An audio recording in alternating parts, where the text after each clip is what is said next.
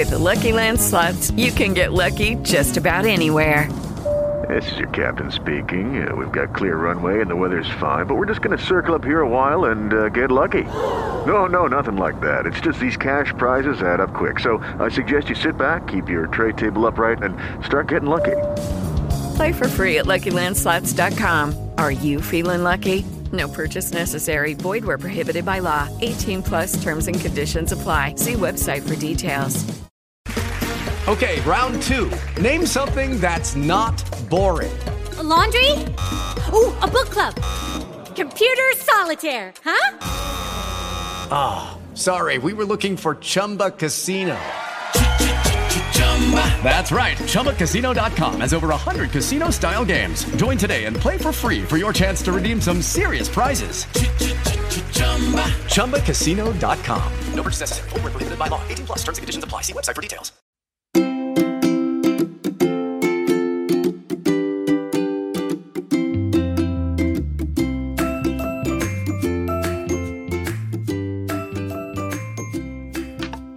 Täällä taas Meklin et Rentits ja podcast. Tervetuloa kuuntelemaan meitä. Ja taas ollaan tässä linjoilla. Minä täällä Suomessa ja Pia Sveitsin päässä. Ja, ja on ollut yhteysongelmia meillä tässä juuri. Toivottavasti nyt ei kovin paljon pätkittää meidän yhteys. Oletko sä siellä, Pia? No täällä ollaan hei toistaiseksi. Jee! Eli kuuluu. Jes, kuuluu hyvin. hyvin kuuluu. No hei, miten sulla, Pia, siellä jouluvalmistelu? Tässä on kuule enää vain pari viikkoa jouluun. Miten, miten siellä on laskeudutaan jouluun teidän perheessä? No älä, siis tämä on ihan tajutonta, miten nopeasti aika menee. Siis, mutta joo, meillä on hyvä joulufiilis täällä nousussa. Vanhin tytär tuli just keskiviikkona. Suomesta lenteli tänne Sveitsiin ja ollaan haettu joulukuusi ja tuota sain, sain lisää klökiä tai luulin saaneeni, mutta nyt sekin meni pieleen, kun se olikin kaksitoista volttista punaviinillä terästettyä, niin en edelleenkään pääsen nauttimaan mun klökeistäni. Ja, ja tuota. Mutta eilen hei käytiin, se on positiivista, että eilen käytiin tuolla Rekian kanssa päiväkävelyllä, rämmittiin tuolla polvia myöten ihanassa äh, valkoisessa lumihangessa ja Ja tuot, jotenkin nautittiin tästä joulufiiliksissä, että saadaan olla koko perhe yhdessä ja lumen keskellä. Ja, ja saatiin tosiaan matkalaukullinen ruisleipää, Ultermannia ja Budapesteja ja kaikkea herkkuja, mitkä meillä tekee sen joulun yhdessäolon lisäksi. Nam, kuulostaa todella hyvältä. Nälkä ihan rupeaa tulemaan tässä Ultermannista.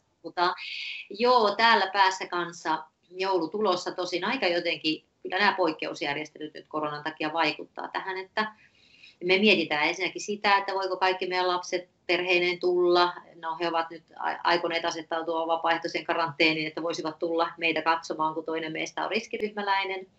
Ja tuota, kaikki niin kuin lasten lapsille, kun lahjoja ostetaan, niin tiedätkö, mummo juoksee siellä, minä juoksen kuule siellä City Marketissa kuule leluosastolla ja äkkiä sitä tätä ja tuota, ja yritän välttää ruuhkia ja olla varovainen ja, ja kaikkea näin. Että, et kyllä se jotenkin näkyy, näkyy siinä joulun valmistelussa nyt tämä, että täällä edetään tämmöistä poikkeusaikaa. Mutta muuten ihan hyvällä fiiliksellä ja ei olla koskaan oltu semmoisia joulustressaajia, että aina ollaan jotenkin otettu joulu. Joulu tulee semmoisena, kun se tulee ja otetaan sitä tyytyväisin mieli ja toivottavasti yhdessä vastaan, koska se on aika tärkeää.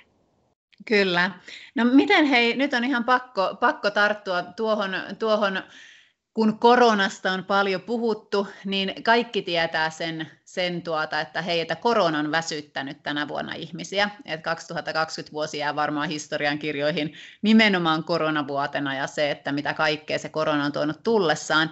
Mutta meillä on aiheena tänään uupumus ja, tuota, ja nyt sanomattakin on selvää, että koronan myötä uupumus on lisääntynyt. Mutta tuota, miten Elli, sä ylipäätään näet meidän yhteiskunnan tänä päivänä, että et, et mikä meidän yhteiskunnassa on sellaista, mikä nyt koronan lisäksi aiheuttaa uupumusta, koska kaikki tilastot osoittaa sen, että et uupumus ja semmoinen tosi syvä väsymys on lisääntynyt tosi paljon. Tämä on tosi mielenkiintoinen asia siinä mielessä, että, että kun me itse kuitenkin luodaan tätä elämää ja yhteiskuntaa, että miten me rakennetaan jollain tavalla sellainen yhteiskunta, että täällä kaikki uupuu, että mm-hmm. et mikä menee niin kuin pieleen, että miten me unohdetaan jotenkin se ihmisyys ja inhimillisyys ja levon tarve ja irrottautumisen tarve ja jotenkin tuntuu, että luodaan sellainen yhteiskunta, että täällä vaan niin kuin mennään sillä voiton maksimoinnilla ja, ja niin kuin yritykset hakee voiton maksimointia ja unohtaa miettiä se, että jaksaako ihmiset täällä töissä. Ja moni pelkää työpaikkansa menettämisen puolesta ja että pitää tehdä vaan ja painaa vähän ylitöitäkin. Ja, ja et, et niin kuin jotenkin niin kuin me luodaan yhteiskunta, jota me ei niin kuin jakseta. Ja, ja, tota, ja sitten toisaalta taas totta kai sekin on uuvuttavaa ja väsyttävää, jos niin kuin työtä ei saa, että sä oot hakenut sataa työpaikkaa ja et ole saanut sitä. Ja, ja jotenkin me luodaan paineita. Mä tätä joudun tosi paljon miettimään. Että mä ajattelin, että no se mittaaminenkin, niin sehän alkaa jo, jo siellä koulussa. Että siellä ruvetaan jo niin kuin suorittamaan ja siellä jo monet, mä oon huomannut terapiassa, että monet on niin kuin imeneet itseensä jo sieltä semmoisen, että minun pitää pärjätä tai täydellisyyden tavoittelun tai minkälaisia numeroita minä saan versus sitten se kaveri. Ja sitten se paineet seuraa sinne opiskeluun, pääseekö opiskelemaan, minne pääsee, kuka saa parhaat paikat. Ja sitten alkaa se työpaikkojen tavoittelu. Ja, ja sitten kun siihen lisätään vielä ripaus täydellisyyden tavoittelua, että kaikkialla elämässä pitää kaikki näyttää hyvältä niin ennen kuin mä oon hyväksytty ja riittävä ihminen, niin kyllähän me niin kuin luodaan myös tämmöinen yhteiskunta, josta me lakastaan se inhimillisyys ja se jotenkin, että me tarvitaan kaikki myös lepoa, niin se lakastaa jonnekin hevon kuuseen, jos niin, tällä tavalla. Niin. Kyllä. Ja tämä on varmaan se yksi, yksi suurin syy siellä uupumuksen takana, että täytyy koko ajan pärjää, koko ajan kartalla niin sanotusti. Pitää olla hyvä, pitää olla kaunis, pitää olla pärjäävä, pitää olla kaikessa erinomainen. Ja tuota, m- miten sä näet, onko tässä sukupuolten välisiä eroja? Onko, onko naiset tai miehet jompikumpi ryhmä jotenkin herkempi tälle uupumiselle ja vertailulle ja täydellisyyden tavoittelulle? Joo, siitä on oltu aika huolissaankin, ainakin täällä Suomessa, että on huomattu, että erityisesti niin kuin nuoret naiset uupuu. Ja, ja kun uupumiseen usein liittyy myös tietyllä tavalla mielenterveyshäiriöitä, koska se on, se on niin kuin tämmöinen iso mielenkin ongelma samalla, kun se on hyvin kehollinen kokemus. Niin, niin kyllä huomataan, että, että alle kolmekymppiset naiset, että tosi monet on olleet, ja, ja useammasti kuin miehet, ovat uupuneita ja väsyneitä. Että kyllä, kyllä siinä huomataan tällainen ero. Mistä sä luulet, että se johtuu, että naiset uupuu helpommin kuin miehet? Se on varmaan niin kuin hirmu monta syytä, että et se ei ole todellakaan vaan niin kuin yksi syy. Ää, mä en tiedä, mä ajattelisin, että naiset on herkempiä tämmöiselle vertailulle ja semmoiselle et, semmoiselle kilpailulle ja että oon mä hyvä. Ehkä, ehkä taipuvaisempia siihen, että, että mä en riitä. Ää, ehkä ulkonäkökeskeisempiä, että siellä tulee niin kuin myös paljon semmoista ylimääräistä niin kuin tavoittelua, kun pitää miettiä se, että, että kroppakin pitää olla täydellinen ja tietenkin työ pitää olla täydellinen ja koti pitää pitää täydellisesti järjestyksessä ja kunnossa ja viimeisen trendin päälle sisustettuna. Ja, ja naiset tosi paljon multitaskaa, eli tekee niin kuin monta asiaa yhtä aikaa, mikä on tosi uuvuttavaa. Ja sitten naiselle se näyttää kolahtavan edelleenkin, vaikka tämä ei ole enää samalla tavalla kuin ehkä joskus ennen, mutta että nainen tekee, jos on vaikka pikkulapsiperhe, niin selkeästi jotenkin, että tekee töitä ja sen lisäksi tekee toista työtä kotona enemmän kuin mies. Tämä ei aina mene näin, mutta aika usein. Ja sitten mä vielä mietin tämmöistä, että naisen tämmöinen niin kuin hormonaalinen puoli, tämmöinen niin kuin sensitiivisyys ja herkkyys myös on hyvä ottaa huomioon, että, että nainen, niin kuin, nainen huomaa asiat, nainen on se, joka niin kuin näkee ja aistii toisten niin kuin mielentilat herkemmin. Ja, ja, ja myöskin, niin kuin, jos ajatellaan, että äidille, mutta mä ajattelen, että tämä on myös niin kuin biologisesti meihin koodattu, että äiti on niin kuin herkempi lapsen tarpeille ja sensitiivisempi. Eli jotenkin tuntuu, että, että ne odotukset ja semmoiset ulkoapäin tulevat odotukset, mutta myös sisältäpäin tulevat odotukset niin kuin naisella on jotenkin isommat kuin miehellä. Niin, niin, tämä on varmaan aivan totta ja jotenkin niin kuin miettii sitä, että et ei ole varmasti ainoastaan Suomen ongelma tai suomalaisten ongelma, että tuntuu, että et, tai olisi tosi mielenkiintoista jotenkin nähdä sitä vertailua myös, että et onko tämä vaan tällaisten hyvin niin sanotusti tasa-arvoisten maiden ongelma, missä on vedetty ne roolit tosi lähekkäin ja tavallaan vaaditaan sit että kaikki tasapuolisesti osallistuu, ja sitten se saattaa kostautua just siellä kotielämässä, että hei, että no nyt nainen tekee kahta työtä, että käydään töissä, mutta sitten vielä tehdään siellä kotona se toinen työpäivä siihen putkeen. Että et olisi, olisi tosi mielenkiintoista tällainenkin tarkastelu.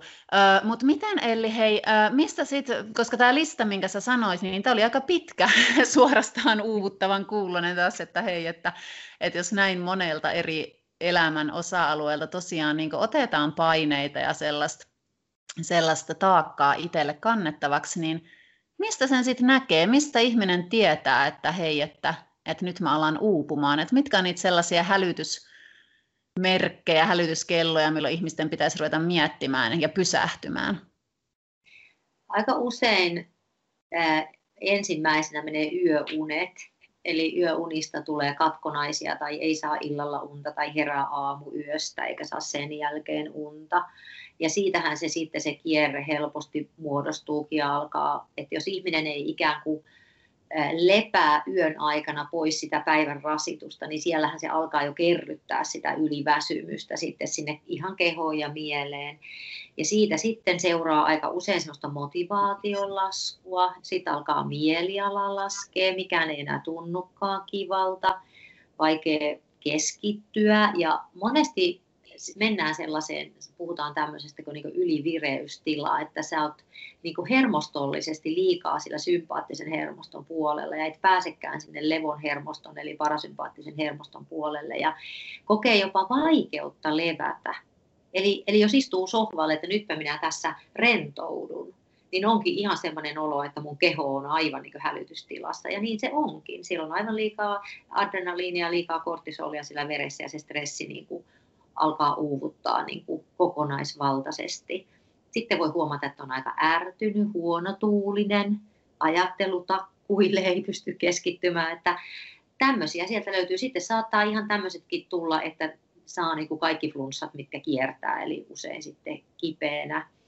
Mutta tässä nyt muutamia semmoisia, mistä sen huomaa, että mm. nyt mennään kohti ehkä ei vaan pelkästään väsymystä, joka on semmoinen, kaikkia joskus väsyttää ja väsyttää vähän liikaakin, mutta yleensä se saa purettua jossain vaiheessa viikon aikana tai viimeistään viikonloppuna, mutta sitten kun se väsymys ei purkaudu viikkotolkulla ja mä en pääse sieltä pois sieltä ylikierroksilta, niin sitten se niin kuin hiljalleen ajaa kohti sitä uupumusta ja burnouttia. Mm. No jos menisin kysyä tuosta tuota, että et, et, et kaikilla ihmisillä varmaan toisinaan, jos on joku tosi kriittinen deadline töissä tai, tai joku semmoinen tosi uuvuttava tilanne kotona, että on, on, on joku pikkulapsivaihe siinä täysillä päällä ja työt painaa ja että on, voi olla väliaikaisesti ikään kuin sellaisessa niin kuin todella väsyttävässä putkessa, mutta tavallaan se, että mit, mistä ihminen tunnistaa sen eron, niinkö sen sellaisen väliaikaisen syvän väsymyksen tai sitten ihan totaalisen uupumuksen välillä, että et onko siellä jotain niitä sellaisia, että et, et jos vaikka on kauhean väsynyt ja, ja tuo, tuntuu, että mikään ei, mikään ei jaksa mitään ja tosi voimaton olo, mutta sitten joku yksittäinen asia saattaa vaikka kuitenkin vielä innostaa, niin onko se jotenkin merkki siitä, että ei nyt olla ihan vielä siellä uupumuksessa vai voiko uupunutkin ihminen silti innostua jostain? No. Jos mennään ihan sinne uupumuksen niin kuin syvään päätyyn, eli ollaan siellä burnoutissa ja, ja jopa saattaa osa mennä siihen sairaalakuntoon, niin ei siellä nyt enää oikein mikään nappaa. Mutta että tietysti se, että, että ihminen niin kuin oppisi näitä havainnoimaan vaikka, että okei, että no täällä on vielä nämä asiat, joista mä tykkään ja okei, tuossa on nyt tuo juttu, joka mua jotenkin uuvuttaa, niin silloin vielä ollaan vähän turvallisemmilla vesillä. Ja tietysti pitää yrittää löytää niin kuin ratkaisukeskeisesti jotain ratkaisuja siihen, siihen kohtaan elämässä, joka erityisesti uuvuttaa. Että jos on, jos on, että koti uuvuttaa, perhe uuvuttaa, perhekriisi uuvuttaa, parikriisi uuvuttaa, tai sitten, että uuvuttaa töissä joku asia erityisesti, niin, niin tota, niihin pitäisi tietysti pyrkiä tarttumaan, ennen kuin se, ikään kuin se kela vaan pyörii tiiviimmin ja kiihkeämmin. Niin, niin. Ei, koska mä mietin tätä, että koska kauhean usein kuulee just sitäkin, että ihmiset ikään kuin lokeroi omaa elämäänsä eri osa-alueisiin, että hei, että, että puhutaan vaikka, että, että työperäinen burnoutti tai, tai sitten puhutaan, että kotiburnout, että hei, että, että joku yksi elämän osa-alue uuvuttaa ihmisen. Ja mä niin ehkä haen sitä takaa, että et, et voiko olla niin, että ihminen on täysin loppuun palannut yhdellä elämän osa-alueella, mutta sitten niin muita elämän osa-alueita hän silti jollain tavalla jaksaa kannatella ja niin viedä eteenpäin ja niin elää sitä elämänsä niillä muilla osa-alueilla.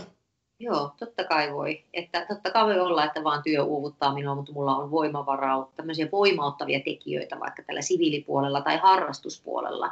Totta kai se on, ja ne on aina semmoisia, jotka tukee sitäkin, että mulla vaikka töissä on nyt tosi uuvuttavaa. Jos, jos kotona menee hyvin, mulla on kivoja harrastuksia, mä oon innostunut asioista, niin se on jo niin kuin paljon parempi tilanne kuin sitten se, että että tuota, joka suunnalla on ne. Ja yleensä se totaali uupumushan ei tulekaan pelkästään. Totta kai työperäinen uupumus voi viedä ihan sairaalakuntoon, mutta lähtökohtaisesti aika usein, kun mennään siihen totaaliuupumukseen, niin ihminen niin kuin väsyy monella elämän rintamalla. Niin kuin monessa paikkaa on ne stressaavat, hankalat tekijät nyt. Ja tämä ei huom ole pelkästään tämmöinen niin kuin kehollinen, vaikka on sitä vahvasti, vaan myöskin, niin kuin, sanotaan myös näin, että ihminen jaksaa niin kauan kuin mieli jaksaa. Eli mm. sinne alkaa tulla niin paljon semmoisia asioita myös sinne mieleen, jotka alkaa herättää toivottomuutta ja näköalattomuutta. Ja se on, se on uuvuttavaa. Aivan. Eli silloin puhutaan tavallaan siitä, että okei, että Et mieli ja keho molemmat ikään kuin sanoo sopimuksen irti yhtä aikaa, jolloin sit ihminen vajoaa sinne, sinne johonkin onttoon pimeyteen, mistä sit tarvii oikeasti vahvaa apua noustakseen taas. Kyllä, joo, ja nimenomaan se, että aika harvoin uupumus syntyy sillä tavalla muutamassa viikossa tai edes muutamassa kuukaudessa, että usein puhutaan vuosienkin kuormasta ja taakasta tai vähintäänkin kuukausien, että, että ajaa itsensä ihan sinne syvään päätyyn. Mm. Sen haluan hei, vielä kysyä tässä ennen kuin lopetellaan, että et, et miten sitten aina kun kuulee niitä tarinoita, että ihminen vaan jaksaa ja jaksaa, että et, et jotenkin se lähipiiri näkee, että ihminen alkaa olla jotenkin aivan, aivan tiltissä, mutta sitten se ihminen itse jotenkin kieltää sen oman tilansa ja vaan jatkaa ja jatkaa ja ne kierrokset vaan ja nousee ja nousee. Niin, niin mitä sä sanoisit tällaisessa tilanteessa, että et, et, et mistä siinä on kyse, että et, et miksi ihminen ei kykene tunnistamaan aina sit sitä omaa, omaa tilaansa niin sanotusti? Tuo oli tosi hyvä pointti, mikä otit esille. Eli aika harvoin sellaiset ihmiset palaa loppuun, jolla on kyky reflektoida itseään ja omia tuntemuksiaan ja, ja miltä tuntuu ja uuvuttaako ja, ja tunnistaa ylipäätänsä omia tunteita. Mutta että ne, jotka niin kuin uupuu, on usein niin kuin sitä, että joko he ei välitä, he tunnistaa stressin merkit, mutta he ei välitä. Mutta sitten toinen on se, että ei edes tunnista oikeasti. Eli ei ole oikein kytkeytyneenä itseensä, vaan on niin kuin elää vaan silleen niin kuin ulkoapäin ohjautuvasti. Ja sitten uupumuksessa on myös sellainen mielenkiintoinen juttu, että aika usein kun ihminen, niin kuin, kun ne kellot kilkattaa ja sitä ei kuuntele, kun ne unet on vähissä ja silti vaan painaa unilääkkeillä menemään ja se jatkuu ja jatkuu kuukaudesta toiseen, niin jossain vaiheessa ikään kuin tulee sellainen kohta, että kun sen ylittää, niin se vauhti vaan niin kuin kiihtyy. Eli totaalisesti menee semmoiseen muottiin, että vaan suorittaa. Itse ei nimenomaan huomaa, niin kuin sanoit. Kaikki muut vierellä näkee, mutta itse ei enää huomaa, vaan tekee jopa enemmän. Ja se on niin kuin sen uupumuksen viimeinen pätkä yleensä, että siellä vaan niin kuin painetaan. Mm. Aivan. Kuulostaa raskaalta tälleen, tälleen tuota ulkopuolelta kuunnellessa. Mutta hei Elli, ää, ensi kerralla mennään sit enemmän siihen, että et miten, miten sit lähtee tavallaan hoitamaan sitä uupumusta ja pääsemään, pääsemään sieltä uupumuksen kehästä irti, mutta anna meille nyt joku semmoinen täky, täky vielä tähän loppuun, että et vähän niin kuin pohjustat sitä seuraavaa kertaa, että et sellaisia minivinkkejä, että jos, jos nyt kuuntelijoissa on joku, joka, joka tunnistaa, että hei, että no nyt menee aika lujaa ja hei, että on ihan siellä omien voimien äär, äärirajoilla, niin, niin mitä olisi ne sellaiset ensimmäiset pikkustepit, mitä pystyisi ruveta tekemään, että sitä vauhtia saisi jotenkin hiljennettyä? Joo, kyllä. Kyllä sellaiset pienet, että just jos niin kuin on, niin kuin ei ole missään burnout-tilassa vielä, vaan niin kuin huomaa apua, että nyt tämä kiihtyy ja kiihtyy. Ja ensinhän mua alkaa väsyttää, että huomaa oma väsymyksesi, kiinnitä siihen huomiota ja mieti, mitä voit tehdä. Ja ihan semmoisia pieniä asioita ihminen voi tehdä, että, että kesken työpäivän tai minkä kotona olemisenkaan, niin sitten välillä pysähtyy, istahtaa, hengittelee, tekee ehkä rentoutusharjoituksen, käy vähän pidemmän kävelylenkin, hengittelee raitista ilmaa, tuo kehon ja mielen samaan paikkaan. Eli niin kun, jos on vaikka ulkona kävelemässä, niin ei mieti siellä työasioita, vaan miettii siltä, että mitä, miltä, mitä mä nyt näen täällä luonnossa, mitä mä kuulen, mitä mä haistan. Eli on läsnä itselleen. Niin nämä on semmoisia, mitä voi aika helposti ruveta harjoittamaan ja, ja niin kun tuoda se keho ja mieli samaan paikkaan, pitää rentoutusharjoitusta, hengitellä ja, ja, ja niin kun tietyllä tavalla olla tietoinen hengittelystään. Se on yksi hyvä tapa niin kun rentoutua ja saada se elimistö kytkeytymään sen parasympaattisen hermoston puolelle. Että noilla nyt voisi lähteä liikkeelle ja, ja siitä, että alkaa vaikka hoitamaan vähän kuntoaan. Tämmöisiä aika helppoja pieniä keinoja voi löytyä. Yes. Ja nämä on varmaan sellaisia, mitä nyt joulun aika on helppo ruveta toteuttelemaan. Mä ainakin tullut haistelen jo keittiön mennessä mun hyasinttejä ja mm-hmm. joulukuusen tuolla. Tiedätkö semmoista itsensä psyykkaamista, että, että hei, että pysähtyy ihmettelemään ja ihastelemaan ja yes. fiilistelemään sitä joulua. Ja Mutta hei Elli, kiitos tästä ja tuot, hei, jatketaan ensi viikolla sit sen teeman äärellä, että miten selättää sit ja lähtee hoitamaan sitä ihan syvää uupumusta. Kiitos kaikille hei kuulijoille ja kuulen, kuulen taas kaikille muunkin. Joo, kiitos kaikille muunkin puolesta ja siis todella kivaa joulun odotusta niin kuin kaikille. Semmoisena kuin se joulu nyt on itse kullekin tulossa. Heippa hei. Moi moi.